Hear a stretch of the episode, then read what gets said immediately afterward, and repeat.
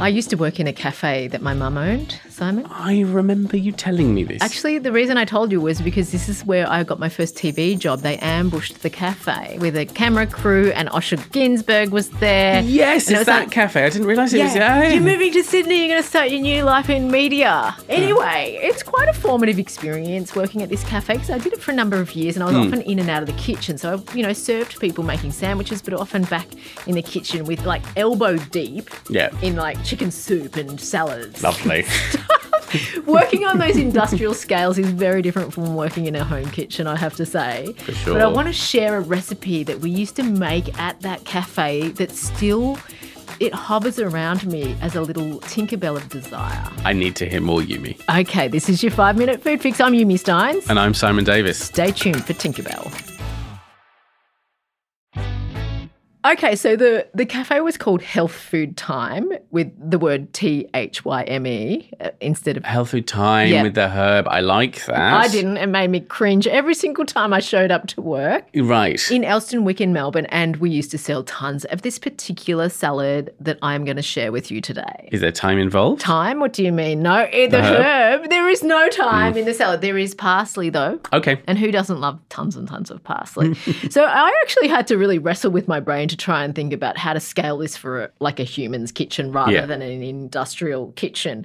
But I do wish for you to picture me in a dark green apron, Yes, elbows deep in tuna salad. I can picture that. Probably don't want to be making it elbows deep at no, home, do you? No, but do you like a tuna salad? I really like tuna. I love a tuna sandwich. I don't tend to eat a tuna salad because I just find that, you know, that clagginess whenever I pick one. I don't make them myself. And if I was Mm. to see it at the deli counter, I'd probably steer clear of it because I'd be a bit, I don't really like the creamy sort of saucy. saucy thing. Yeah. weirdness. Yeah. Yeah.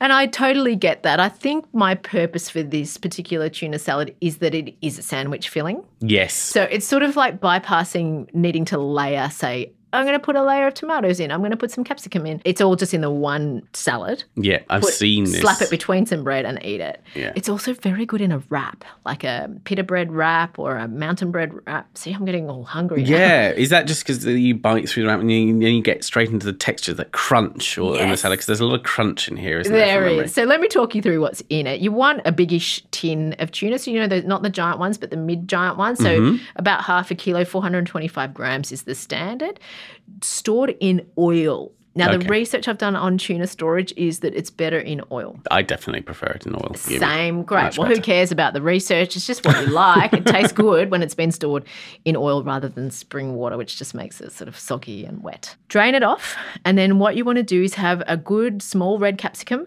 Some spring onions, green tops only if you've got FODMAP like I do, Mm-hmm. about 150 grams of celery stalks and leaves. So the leaves in this recipe can serve the place of parsley. Okay. But if you can get yourself to some parsley, four tablespoons of finely chopped parsley as well.